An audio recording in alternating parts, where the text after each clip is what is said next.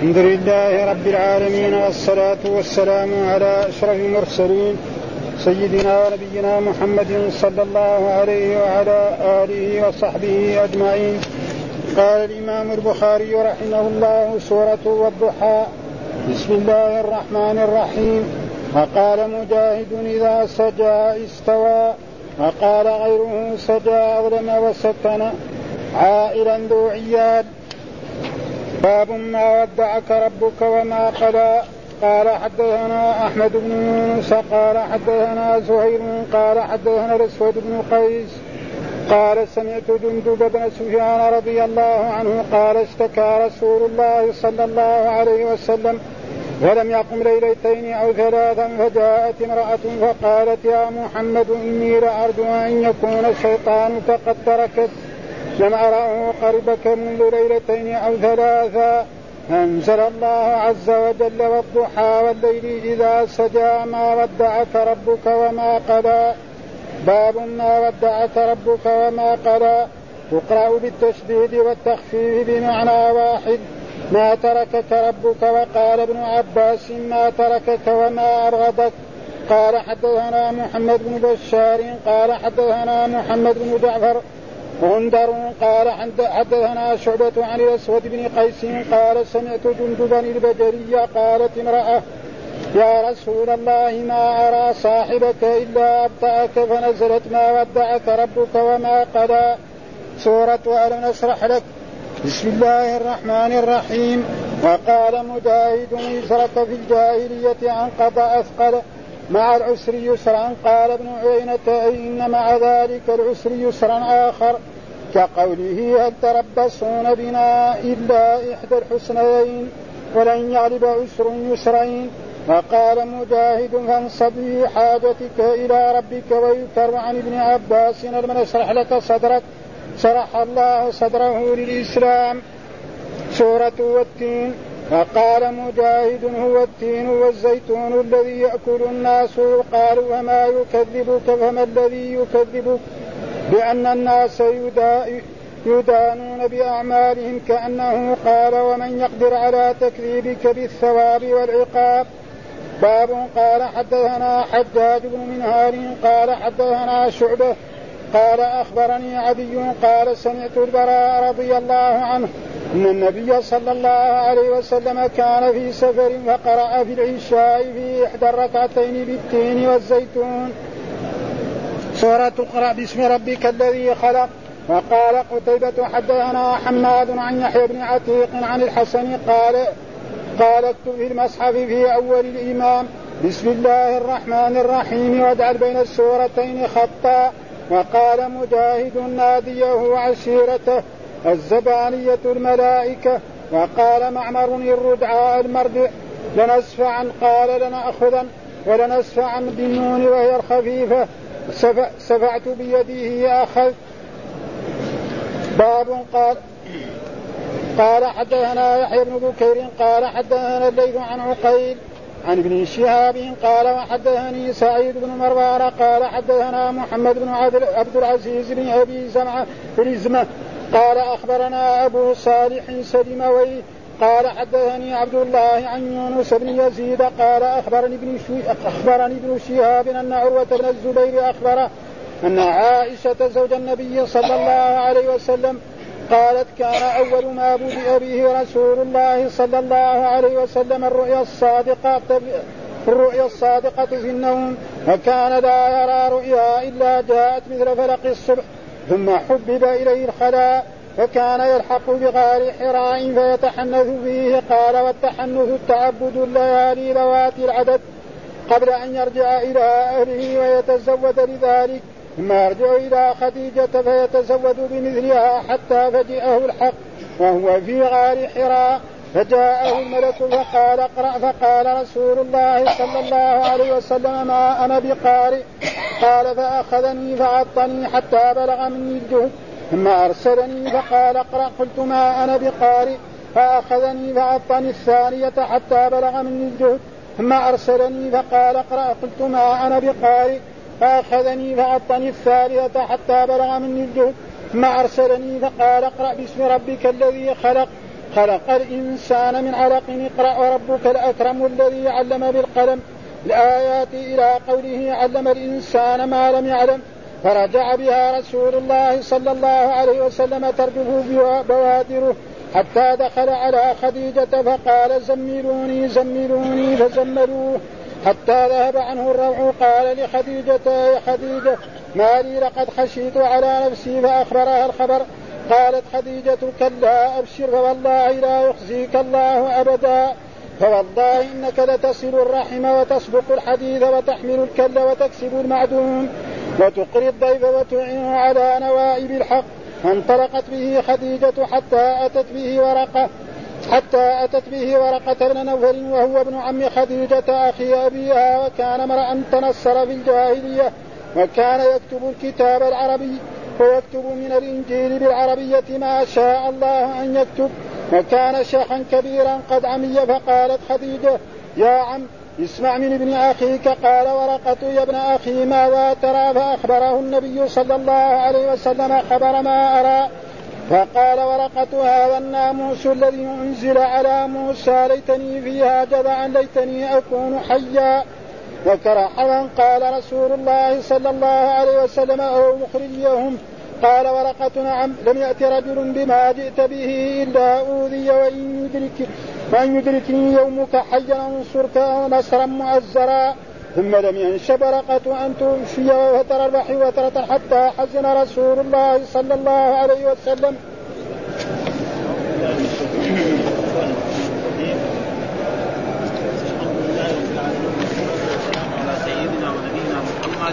وعلى آله وصحبه وسلم أجمعين.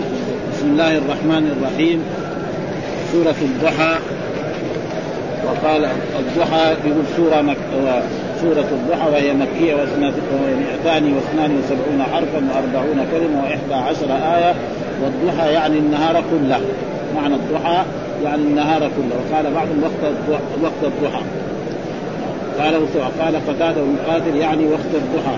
وهي الساعة التي فيها يرتفع الشمس واعتدال النهار من الحر والبرد في الشتاء والصيف وهو قسم وتقديره ورب الضحى. الواو بسم الله الرحمن الرحيم. وقال مجاهد إذا سجى إذا استوى سجى والضحى والليل إذا سجى. إيش معنى سجى؟ قال إذا استوى. يعني صار إيه؟ آه، وبعضهم فسره بمعنى إذا أظلم. ها آه وبعضهم فسره بمعنى إذا سكن. والمعنى كله صاحب.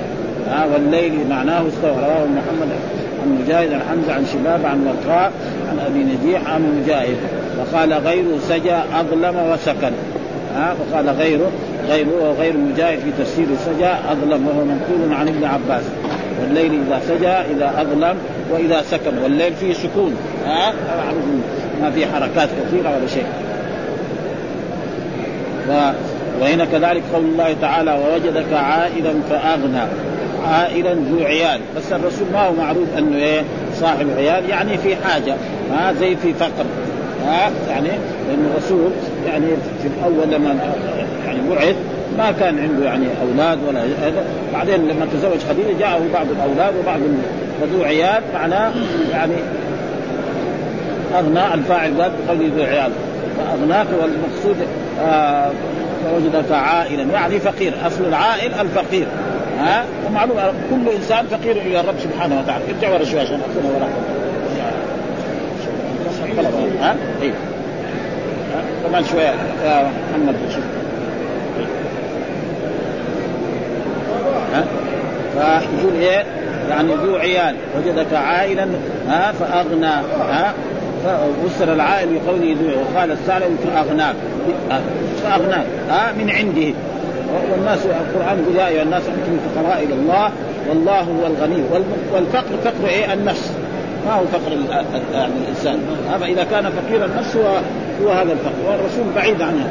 فكان الرسول سيد الصابرين وصبر حتى بعدما بعث نبيا كان لا يدخل في بيته النار ثلاث شهور.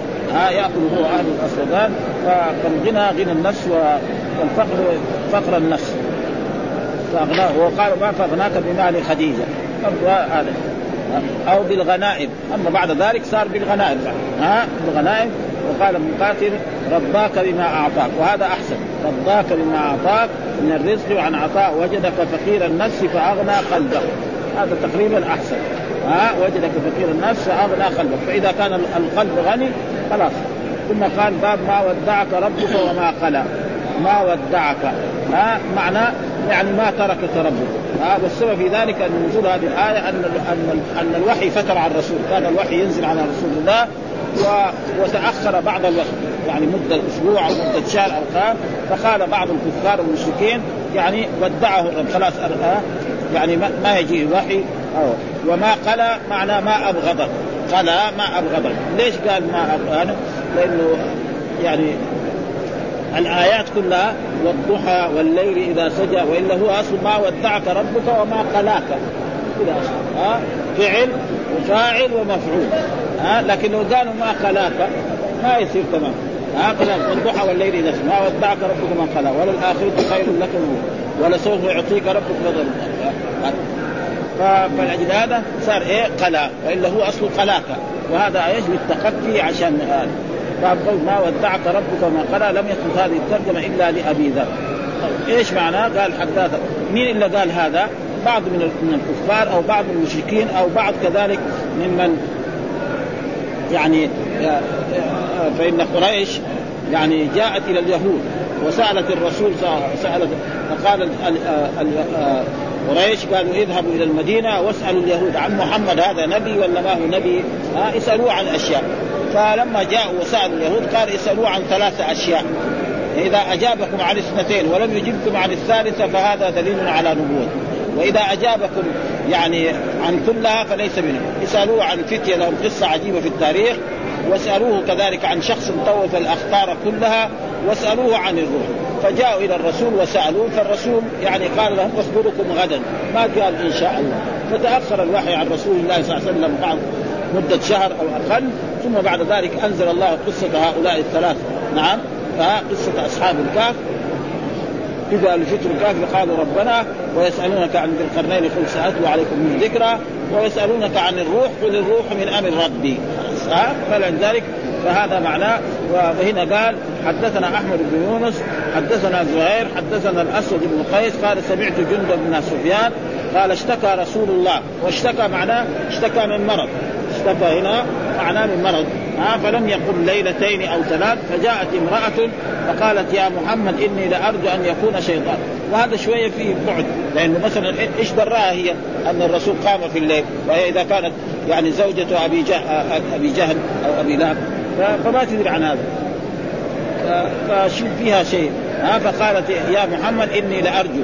ها وفي بعض الروايات إيه، يا يا رسول الله. والكفار ما يقولوا يا رسول الله. يقولوا محمد. ها ها أن يكون شيطانك قد تركك وهذا محل الشاهد. ها تركك ودعك وتركك لفظان مترادمان. وبعضهم يقول ان أن ودع ما لها ما لها يعني ماضي. ها تركك فإذا قلنا جيبوا هذا يقول ترك. ودعك رب لم لم أره قربك منذ ليلتين أو فأنزل الله تعالى عز وجل والضحى والليل إذا سجى ما ودعك ربك وما قلى. وأتار قد مر في قيام الليل ترك ترك القيام للمريض فإنه أخرجه هناك عن محمد بن كثير عن سفيان عن قوله اشتكى أي مرض. فجاءت امرأة وهي أم جميل بفتح الجيم امرأة أبي لهب وهي بنت وهي بنت حرب أخت أبي سفيان واسمها العوراء. قوله الرب آه، بكسر الذاع إيش عندكم؟ اسمها العوراء. قوله إيش هي أم جميل بنت حرب. واسمها العوراء قوله بعدين. بكسر الراء. ولفظ آه، يجيء لازما متعديا يعني الظاهر وما قلى أظن وما قلى وإلا ودعك ودعك يجوز فيها بالتشديد ويجوز ودعك. ودعك ودعك والمعنى واحد. ها؟ قال هو اسمها العوراء قوله خربك بك, بك بكسر الراء. بيليه بين بنت بيليه بين ها؟ ليه بين بكسر اللام بيليه بين قال اللهبية؟ إيه. ما عندنا به من امرأة جهه أبي لهب وهي بنت حرب أخت أبي سفيان وأسماء العوام لأنه مثله ها؟ ولفظ يجيء لازم ويقال قرب الشيء. قرب الشيء بالضم دنا وقربته بالكسر أي دنوت منه. ها؟ قربته دنوت وبعدين جاب هو الباب اللي باب قوله ما ودعك ربك وما قلى. ما ودع باب قوله ما ودعك ربك وما قلى. إيش معناه ما ودعك ربك؟ هذا ثبت هذا للمستوي وهي مكررة بالنسبة إلى إلى إلى, إلى غيره لأن غير لم يذكرها. ها؟ وتقرا بالتشديد والتخفيف يعني ما تقرا ما ودعك وما ودعك. هذا معنى. ها؟ يعني الإنسان أن يقرأ ما ودعك. هذا التشديد. يعني ما تركك ربك وما ودعك برضه معناه وما ترك. بمعنى واحد. أي ما تركك ربك يعني الله لما تأخر الوحي عنه نعم ما تركه ربه سبحانه وتعالى ولا يتركه ابدا. يقول قول ما ودع بالتشديد والدال والتشديد قراءة الجمهور والتخفيف قراءة ابن أبي عبله وقوله بمعنى واحد يعني كلتا القراءتين بمعنى وهو قوله ما تركه يعني ودع ودع سواء كان بالتشديد أو بالتخفيف بمعنى ترك. فيه تنوع فإن أبا عبيد قال التشديد من التوديع والتخفيف من ودع يدع. وقال الجوهري ها؟ وقال الجوهري ماضي ما أتوا الماضي فلا يقال ودعوا. يعني ما في ماضي بس إنما يقول ودع إيش ماضي؟ يقول له ترك هذا معناه. يعني ودع هات له ماضي من في اللغة العربية يقول ما في لكن البعض يقول فيه. يكون في ودعك ويودعك ومودع. ومودع. ها في اسم فاعل واسم. وهناك ناس يقول من أهل اللغة. لا. أن ودع إذا قال لك هات ماضي نقول له ما له ماضي من لفظه. إنما له من إيه؟ من معناه ترك. ها؟ هذا. وهذا موجود كثير يعني في, في اللغة. العربيه وقال ابن عباس ما تركك وما أبغضك. ها؟ يعني إيش؟ قلى. قلى هو معنى أبغض. إيش؟ قلى هو بمعنى أبغض. أما ترك معنى إما ودع وإما ترك. قلى هو إيه؟ بمعنى. وخلاها قلى كذا هذا عشان إيه؟ عشان الآيات تتقفى كلها مع بعض. وهذا موجود كثير في القرآن. ها؟ مرات سورة تجدها كلها بالألف تجد السورة بالهذا. ف... وإلا أصل ما قلاك. ها؟ الضحى والليل إذا سجى ما ودعك ربك ما قلى وللآخرة خير لك من الاولى ولسوف يعطيك ربك فترضى. الم يتيما فآوى ووجدك ضالا فهدى. يعني إيه فهداك؟ ووجدك عائلا فأغناك. كذا اصل كان ها؟ لكن حذف إيه؟ المفعول. عشان يصير الايه القافيه وهذا يسمى في في في عرف القرآن يقال فواصل. يسمى في إيه؟ في عرف القرآن فواصل وفي غير القرآن يسمى سجع ها؟ في غير القرآن يسمى سجع وهنا في القرآن يسمى فواصل. وهذا موجود كثير في القرآن.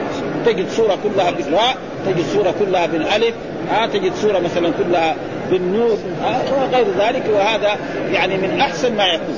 من جهة إيه؟ لأنه بدون تكلف بخلاف مثلا السجع الذي يعمله الخطباء أو يعمله الناس الأدب القديم الأولاني ها؟ تجد هذا كله بتكلف والسجع اللي بالتكلف هذا ما في فائدة ها؟ مضر.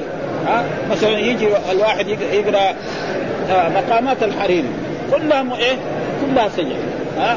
مقامات الحريري وثم فيها غريب اللغة. يعني يجيب إيه؟ غريب اللغة منها. ما يجيب مثلا وزي مقامات الحريري هذه لو كان أخذت و... وذهب بنا وشيل منها ما كان من غريب اللغة وأتي بأسلوب جديد، أسلوب عصري مثل الأسلوب الحديث هذا. يصير ادب رفيع مرة جدا. ابدا ابدا. فلذلك القرآن كذا فيه. فيسمى هذا فاصل قال فهذا للمشاكلة. وفي اخر في آخر الآية ويقال لهذا فواصل كما يقال في غير القرآن ها أسجاع. وخلا يقضي من باب ضرب يضرب ومصدره خلا وخلا. قال الجوهر إذا فتحت مدد ومعناه البغض. يعني ما أبغضك ربك. ها ما قلاك يعني ما أبغضك ربك وحذفت الكاف. ومعلوم أن حذف المفعول جائز. كثير يعني. تجد الفعل ياتي بالفعل والفاعل ويحذف المفعول. ثم ذكر حدثنا محمد بن بشار حدثنا محمد بن جعفر حد... غندر قال حدثنا شعبة عن الأسود. قيس قال سمعت جند البجر قال قالت امرأة يا رسول الله ما أرى صاحبك إلا أبطع عنك فنزلت ما ودعك ربك وما خلا. فهذا يعني ال ال الآية الذي يعني هنا ذكر شيء في في الشرح يعني لازم نقرأه يعني. ها؟ يعني إذا كانت أم جميل أم جميل ما ما تقول قلت المرأة كانت كافرة نظرا نظرا فمن أين علم أنها كانت كافرة في هذا الطريق؟ نعم كانت كافرة في الطريق الأول. لأنه صرح بقول إني لأرجو أن يكون شيطان قد ترك. وهذا القول لا يصدر عن مسلم ولا مسلمة. وهنا قال صاحبك وقال يا رسول الله ها؟ يعني قال وهذا يمكن يا رسول الله يكون يعني من أحد الرجال. ومثل هذا لا لا يصدر عن كافر. وقول بعضهم هذا موجه لأن مخرج الطرفين واحد. وفيه نظر أيضا لأن اتحاد المخرج يستلزم أن يكون هذه المرأة بعينها تلك المرأة المذكورة هناك. على أن الواحد ذكر عن عروة أبطأ جبريل عليه الصلاة والسلام على النبي فخرج جزعا شديدا شديدا جزعا شديدا فقالت خديجة ها قلاك ربك لما يروى من جزعك فنزلت وهي في تفسير محمد بن جرير عن جندب بن عبد الله. قالت امرأة من أهلي أو من قومي وادعى محمدا ها قلت ذكر ابن شكوان أن القائل بذلك النبي آه أن القائل بذلك النبي صلى الله عليه وسلم عائشة أم المؤمنين. وأم المؤمنين لم تكن في وقت ما نزل عليها هذه السور هذا أن أم المؤمنين عائشة ما تزوجها الرسول صلى الله عليه وسلم إلا في المدينة وهذه سورة مكية. طاع طاع وفي باب حذف حرف الجر أيضا والفعل والأول في مدة احتباس جبريل عليه السلام فعن ابن جريج 12 يوم وعن ابن عباس 15 يوما وعنه 25 يوما وعن مقاتل 40 وقيل ثلاثة أيام. الثاني سبب الاحتباس فيه أقوال فعن خولة خادم النبي صلى الله عليه وسلم أن جروا دخل البيت فمات تحت السرير فمكث رسول الله أياما لا ينزل عليه بعد فقال يا خولة ماذا حدث في بيتي؟ قال فقلت لو هيأت آه لو هيأت البيت وكنس لو هيأت البيت وكنسني فهوت بالذكرى تحت السرير فإذا شيء ثقيل فنظرت فإذا جرو ميت فألقيت فجاء النبي صلى الله عليه وسلم يرعد لحياة فقال يا خولة دثريني فنزلت والضحى. آه معلوم أن الملائكة لا يدخلون بيتا فيه جرو أو فيه كلب وقد حدث كذلك هنا في المدينة أن الرسول إن جبريل تأخر عن الرسول فقالت إن هناك كلب أخذه الحسن ووضعه تحت سرير رسول الله صلى الله عليه وسلم آه. آه.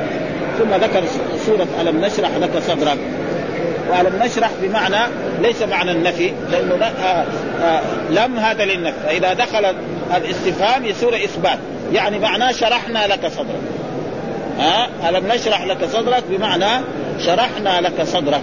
هذا معناه ليس معناه النفي ها؟ أما لو كان لم كده بدون همزة يمكن يكون هذا معنى ها؟ ألم نشرح لك صدرك؟ الجواب نعم شرحنا لك صدرك. هذا في وهي مكية وهي 103 أحرف و27 كلمة وثمان آيات. لم نشرح يعني لم نفتح ونوسع ونلين لك قلبك بالإيمان والنبوة والعلم والحكمة ها؟ بل فعلنا ذلك ها؟ شرحنا لك صدر فتحنا ونوسع لك قلبك ونلين لك قلبك بالإيمان والنبوة والعلم والحكمة. والهمزة فيه ليس عن استفهام الحقيقة معناه شرحنا لك صدرك. ولهذا عطف ووضعنا عنك وزرك ألم نشرح لك صدرك ووضعنا؟ قال مجاهد وزرك في الجاهلية. ها وزرك في الجاهلية معلوم. الرسول حتى في الجاهلية لم يكن عليه وزر يعني كبائر عشاء. ما يقع حفظه الرب سبحانه وتعالى لم يقع. أما صغائر يمكن ها؟ يمكن. أما كبائر لم يقع فيها ابدا. ها؟ قال مجاهد وزرك في الجاهلية. ها؟ والوزر قد يكون صغائر الذنوب يمكن هذه. ها؟ وقال الله تعالى يعني ليغفر لك الله ما تقدم من ذنبك وما تأخر. وقال في كذلك لما قال عبس وتولى ان جاءه الأعمى كل هذا وضعنا وزرك آه آه وقرأ واحللنا عنك وزرك. وقال في الجاهلية صفة للوزر لا متعلق. وأراد به الوزر هنا الكائن في الجاهلية من ترك الأفضل والذهاب إلى الفاضل. يعني الوزر يعني في أفضل وفي فاضل. فكون الرسول يذهب إلى الفاضل ويترك الأفضل هذا بالنسبة إلى الرسول قد يسمى يعني وزر. وقيل ذنوب إيه؟ أمتك. فاضافها إليه ها لاشتغال قلبه به واهتمام هذا. ها وزرك. لكن هو قال وزرك. خطاب يعني على على الرسول. أنقضى يعني أثقل. أنقضى ظهرك معناه أثقل ظهرك. وفسر الثقل بايه يعني وفي أشار قوله وزرك الذي أنقض ظهرك وفسر بقوله أثقل بالتاء المسنده والقاف واللام. والعرب تقول انقض الجمل أي أي ظهرت الناقه إذا اثقلها عن الفراغ كسر ظهرك حتى سمع نقيضه وهو صوته. ثم قال مع العسر يسرا. قال ابن عيينة أي مع ذلك العسر يسرا. وهنا عندهم في اللغة العربية ان أن يعني إذا كان المعرف إذا كرر فهو واحد. وأما النكر إذا كررت فهي غير الأولى. هذه معناه. ها فالعسر جاء مرتين بالالف واللام. واليسر جاء مرتين بدون ألف ولام. فإذا هذا معناه لن يغلب عسر يسرين. إن مع العسر يسرا. إن مع العسر يسرا. ها فاليسر مرتين بالنكرة. والعسر مرتين بالمعرفة. فإذا ولذلك جاء في الحديث لن يغلب عسر يسرين. فإن العسر المرة الأول والمرة الثانية يصير واحد. ها إن مع العسر يسرا إن مع العسر الثاني هو الأول. خلاص ما اليسر مرتين منكر. وقاعد دائما كذا قاعد إذا واحد قال مثلا جاء مثلا رجل ثم بعد ذلك قال جاء رجل. فهو الرجل غير غير الأول. ها؟ وأما إلا في بعض المرات مثلا إن ارسل إلى فرعون رسولا فعصى فرعون الرسول. فرعون رسولا فعصى فرعون الرسول. الرسول اللي عصاه مين هو؟ موسى هو الأولاني لكن إيه بالألف واللام ولذلك هنا مع العسر قال ابن عيينة أي مع ذلك العسر يسر آخر قوله هل تربصون بنا إلا إحدى الحسنيين إلا إحدى وهي إيه؟ إما يعني الانتصار عليكم أو الشهادة يعني المؤمنون إذا جاهدوا الكفار والمشركين فأحد الحسنين إما ينتصروا عليهم ويغلبوهم نعم ويأخذوا من أموالهم وغنائمهم وإما يموتوا شهداء فأحد. ولن يغلب عسر يسرين. لن يغلب عسر يسرين. ها في في الآية كده. وأما الحين قال عسر. أشار بقوله إلى إن مع العسر يسرا أن مع العسر وابن عيينة هو سفيان. وقد فسره قوله مع مع العسر يسرا. بقوله إن إن مع ذلك العسر يسرا آخر. وأشار به إلى قوله في النحاة إن المعرفة إذا أعيدت معرفة تكون الثانية. أن المعرفة إذا أعيدت معرفة تكون الثانية عين الأولى والنكرة إذا أعيدت نكرة تكون غيرها. فقولي هل تربصون بنا إلا إحدى الحسنيين؟ وحسن الحسنيين وهذا وجه التشبيه أنه كما ثبت للمؤمن ها؟ تعدد الحسنى كذلك ثبت لهم تعدد الحسنى. فقوله أن يغلب عسر المسلمين قال الكرماني هذا حديث ها؟ وأثر على كلا التقديرين. لا يصح عطف على مقوله آه قلت لم يبين أنه حديث أو أثر بل تردد فيه. وقد روي مرفوعا. الاسلام أوحي الي أن مع العسر يسرا ولن يغلب عسر يسرين. وأخرج سعيد بن منصور عن عبد الرزاق من حديث ابن مسعود قال قال رسول الله لو كان العسر في حجر في جحر لدخل عليه اليسر. ها؟ يعني الشده لو كانت في جحر العسر لابد يجي. ما في واحد يكون طول حياته في العسر ابدا. ما وجد هذا. لابد إيه؟ يجري إنما ربنا يختبر العباد. ها فهل يصبر أو لا يصبر؟ ها, ها ولذلك الصبر هذا قد إيه القرآن ذكر كثير مرات. ها يعني يمكن في يمكن قريب سبعين مرة آه آه الصبر الصبر. وفي كتاب رسالة كده قال عدة الصابرين. ها ابن القيم كتاب أجمل ما يكون في هذا. قال انه كتب إلى أبي عبيدة رضي الله تعالى عنه يقول مهما تنزل تنزل بأمر تنزل بأمر شدة يجعل الله بعدها فرجا وإنه لن يغلب عسر المسلمين وقال الحاكم صح ذلك عن عمر وعلي رضي الله تعالى عنه وهو, في الموطأ عن عمر لكنه منقطع. وقال مجاهد فانصب في حاجتك إلى ربك. ها؟ في سورة برضو نعم فاذا فرغت فانصب فاذا فرغت الخطاب لمين؟ للرسول صلى الله عليه وسلم إذا فرغت فانصب يعني يعني اتعب في الدعاء. ارفع يديك وادعو واطلب من ربك سبحانه وتعالى. ها فكما نحن كذلك قال ربكم ادعوني أستجب لكم وإذا سألك عبادي عني فإني قريب أجيب دعوة الداعي إذا دعان فليستجيبوا لي وليؤمنوا بي لعلهم ولما رفع الصحابة أصواتهم للدعاء الرسول ناداهم قال أربعوا على أنفسكم فإنكم لا تدعون أسم ولا غائب إنما تدعون سميعا بصيرا. ها فالإنسان ينسب إلى ربه ويطلب حاجاته فإن الله لا يمل حتى تملوا. ها قال فانصب يعني في حاجتك يعني اتعب ها والح في ربك فإن الرب يحب العبد اللحاح هذا لا تسألن بني آدم حاجة وسل الذي أبوابه لا تحل. الله يغضب إن تركت سؤاله وبني آدم حين يسأل يغضب. فالإنسان يعني يجعل حاجاته بالرب سبحانه وتعالى فتنقضي فانصب في حاجته يعني إذا فرغت عن العبادة ها فاجتهد في الدعاء في قضاء الحوائج. وروى أبو جعفر عن محمد بن عمر حدثنا أبو عاصم حدثني عيسى عن أبي نجيح عن مجاهد بلفظ إذا قمت إلى الصلاة فانصب في حاجتك إلى ربك وعن ابن عباس إذا فرغت مما فرض الله عليك من الصلاة ها فسل الله وارغب إليه وانصب إليه. وقال قتادة أمره إذا فرغ من صلاته أن يبالغ في دعائه وقول فانصب من النصب وهو التعب في العمل وهو من نصب ينصب من باب علم علم يعلم. نصب ينصب. ويذكر عن ابن عباس وهذا التمريض يعني برضو تعليق. ها ألم نشرح لك صدرك؟ أي شرح الله صدره للإسلام. ها معناه وسع الله صدره وشرعه الإسلام وللنبوة وللرسالة ولدعوة إلى الله سبحانه وتعالى. وعن ابن عباس عن ملأناه حلما وعلما وقال مقاتل وسعناه بعد ضيقه. وكل المعنى. ملأناه علما وعلما. وهذا يكون طيب. ثم ذكر سورة التين. وهي سورة التين وهي مكية وقيل مدنية وهي 150 حرفا و34 كلمة وثمان آيات. قال مجاهد هو التين والزيتون الذي يأكل الناس. يعني الله قال والتين والزيتون. إيش هو التين والزيتون؟ والمعروف عندنا. ها التين هو معروف والزيتون آه. وفي يعني قال مجاهد هو التين والزيتون الذي يأكل الناس. والتين والزيتون هذه من الفواكه. نعم وعن قتادة التين ها الجبل الذي عليه دمشق ها عليه دمشق والزيتون الجبل الذي عليه بيت المقدس. ومعلوم أن هذه الأشياء كلها هي أرض مباركة. زي ما قال سبحان الذي أسرى بعبده ليلا من المسجد الحرام إلى المسجد الأقصى الذي باركنا حوله. ها وهذه الأشياء توجد في في الشام وفي فلسطين يعني قديما وحديثا.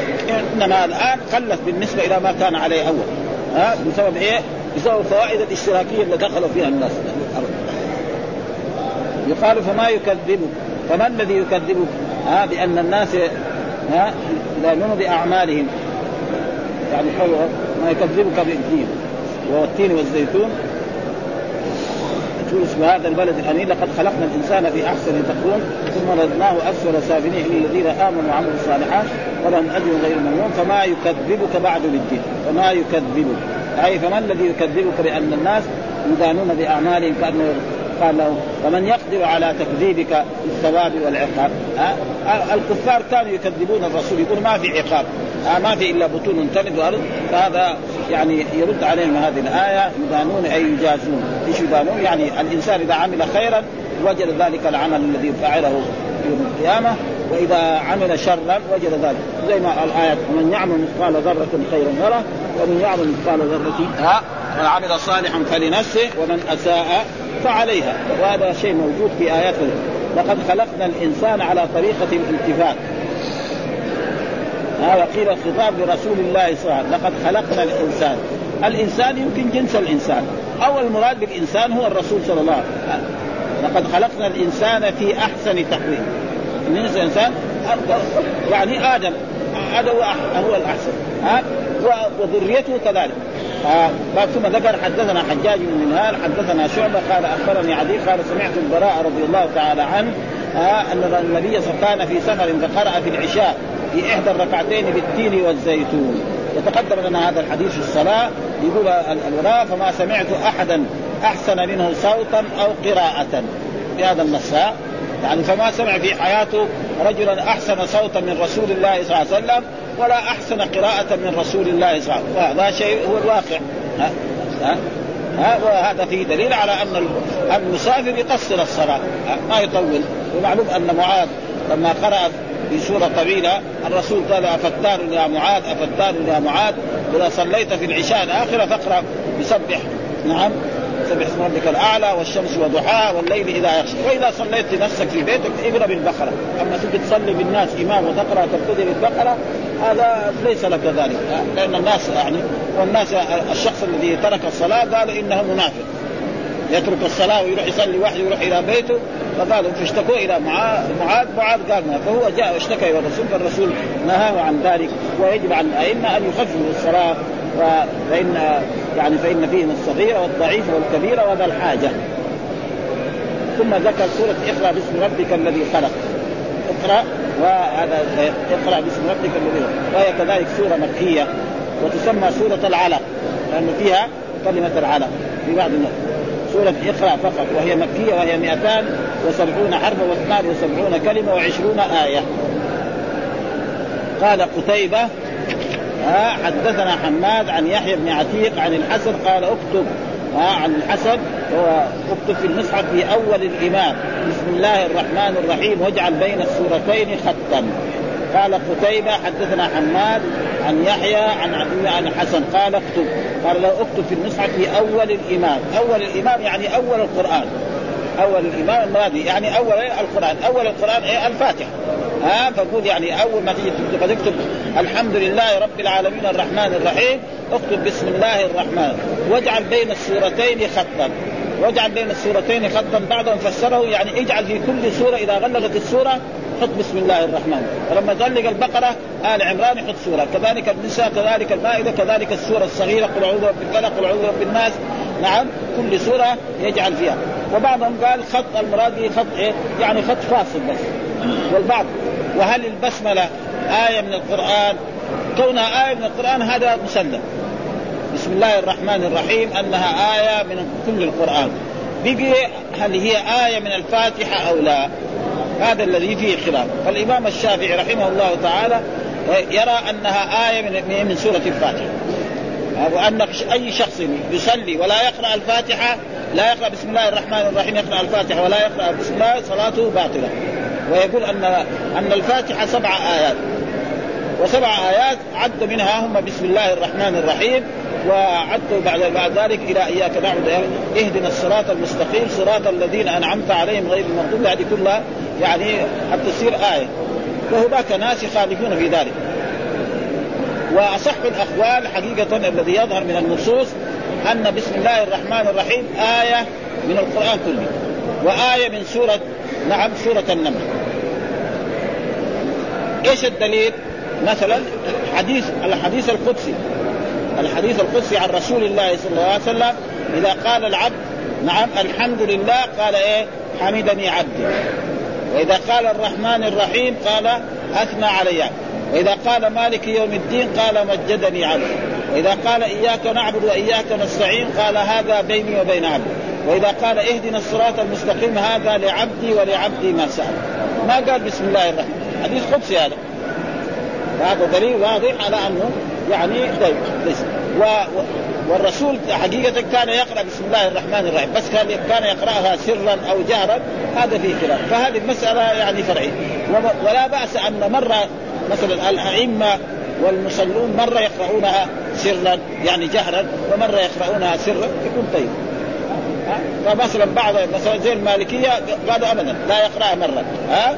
هذا مرة. ها؟ لا في أو يعني مرة واحدة ها واستدلوا بإيه؟ بحديث عام. أن يعني كان الرسول يبتدئ الصلاة بالحمد لله رب العالمين. هذا دليلهم. مسكوا في هذا خلاص. قال الرسول كان يبتدئ الصلاة بإيه؟ بالحمد لله رب العالمين. معناه إنه ما في بسم الله الرحمن الرحيم. ولا في إيه؟ ولا في كذلك تعوذ ولا في استفتاح. ولذلك في مذهب كذا. مذهب المالكية كتب المالكية كذا فيها. لكن لما نجي للحديث نجد الأحاديث ابدا. أن الرسول كان يقول سبحانك اللهم وبحمدك وتبارك اسمك وتعالى جدك. أو يقول مثلا اللهم باعد بيني وبين خطايا مثل الحديث الموجود الذي في البخاري. البخاري ما أتى لما قرانا في الصلاة أتى اللهم باعد بيني وبين. الرسول كان إذا كبر يسكت. فقال أبو هريرة يا رسول الله أرأيت سكوتك بين القراءة والتكبير؟ ماذا تقول؟ فقال الرسول أقول اللهم باعد بيني وبين خطاياي كما باعدت ما بين المشرق والمغرب. ها؟ اللهم نقني من خطاياي كما ينقى الثوب الابيض من الدنس اللهم اغسلني من خطاياي بالماء والثلج والبرد. ها؟ فصار وهناك حديث آخر ها؟ أن الرسول كان يقول سبحانك اللهم وبحمدك وتبارك اسمك وتعالى جدك ولا إله غيرك. هذا كمان استفتاح وكذلك وجهت وجهي الذي فطر السماوات والأرض حنيفا والحافظ حجة على من واحد يقول أن الرسول ما كان يستفتح. واحد من الصحابة يقول يستفتح. الذي كان يستفتح على إيه؟ كان بايه؟ معلومات جديدة صحابي وحديث صحيحة ما يحتاج. ولذلك البخاري ما ذكر إلا اللهم بعد. حتى سبحانك هذه موجود في إيه؟ في صحيح مسلم. والإمام أحمد يختار سبحانك اللهم وبحمدك. ورأيت أنا كان الشيخ الإسلام ابن تيمية أو ابن القيم يقول الذكر الذي فيه تمجيد الرب أفضل من الذكر الذي فيه إيه؟ يعني فيه الدعاء. لأن سبحانك اللهم وبحمدك هذا فيه ثناء للرب. ما فيه ما في شحاته ولا في طلب. يقول هو يعني هذا رأيه هو. ولا ولا يعيب على إنسان يقرأ الثاني وهذا كلام سليم جدا. ها؟ سبحانك اللهم وبحمدك وتبارك اسمك وتعالى جدك غير اللهم باعد بيني وبين هذا في إيه؟ طلب منك انت أيها الاب هذا طيب كمان برضه طيب بس بقي فالإنسان إذا يعني إذا استفتح هذا وإذا تعود كذلك يقول أعوذ بالله من الشيطان الرجيم بسم الله الرحمن. لكن المالكيه اخذوا بهذا الحديث. ان الرسول كان يفتتح الصلاة بالحمد لله رب العالمين خلاص. واخذ بهذا ومسك بهذا وهذه كتب الفقه يعني كالرسالة وكتب الكبيرة بهذه الطريقة. ولكن أصح الاقوال أن البسملة هي آية من القرآن وآية من سورة إيه؟ النمل. ها وهو قول الله تعالى إنه من سليمان وإنه بسم الله الرحمن الرحيم ألا تعلوا علي وأتوني مسلمين. وآية من كل القرآن هذا مسلم ولذلك هنا قال حدثنا قتيبة قال واجعل بين السورتين خطا. يعني خطا إما البسملة وإلا فسره بعضهم بالبسملة وبعضهم فسره يعني خط فاصل. حتى نعرف أن هذه السورة انتهت وهذه سورة جديدة. وقد ذكر هنا يعني الشيخ قال ليس ليحيى في هذا البخاري ها؟ وما تقبل قول أول الامام أي أول القرآن. أي اذكر في أول القرآن الذي هو الفاتحة. بسم الله الرحمن الرحيم فقط. ثم اجعل بين كل سورتين خطا أي علامة فاصلة بينهما وهو مذهب حمزة من القراء السبعة. وقال الداودي إن اراد خطا فقط بغير البسملة فليس بصواب. اتفاق الصحابة على كتابة البسملة بين كل سورتين إلا براءة. ها؟ براءة ما فيها بسملة. وإن أراد الإمام أمام كل سورة فيجعل الخط مع البسملة فحسن ورد عليه بأن مذهب الحسن أن البسملة تكتب في أول الفاتحة فقط. يعني الحسن البصري هذا لأنه الحسن إذا أطلق به الحسن البصري بس في أول القراءة والباقي فليس بصواب. فليس بصواب وان وإن أراد بكسر الهمزة الذي هو الفاتحة فكيف يقول؟ وإن أراد بالإمام إمام كل سوره أمام كل سورة بفتح الهمزة يعني فكيف يصح ذكر الإمام بالكسر؟ الإمام. ها؟ امام أمام غير وإمام غير. ها؟ هذا ها؟ أمام. أمام إيه؟ أمام السورة. وإمام يعني غير. قال إمام ولا هنا يقول هنا على على الكتاب قال أول يعني أول آه تكتب في المصحف في أول الإمام. الإمام معناه أول السورين في أول فسرها بهذا.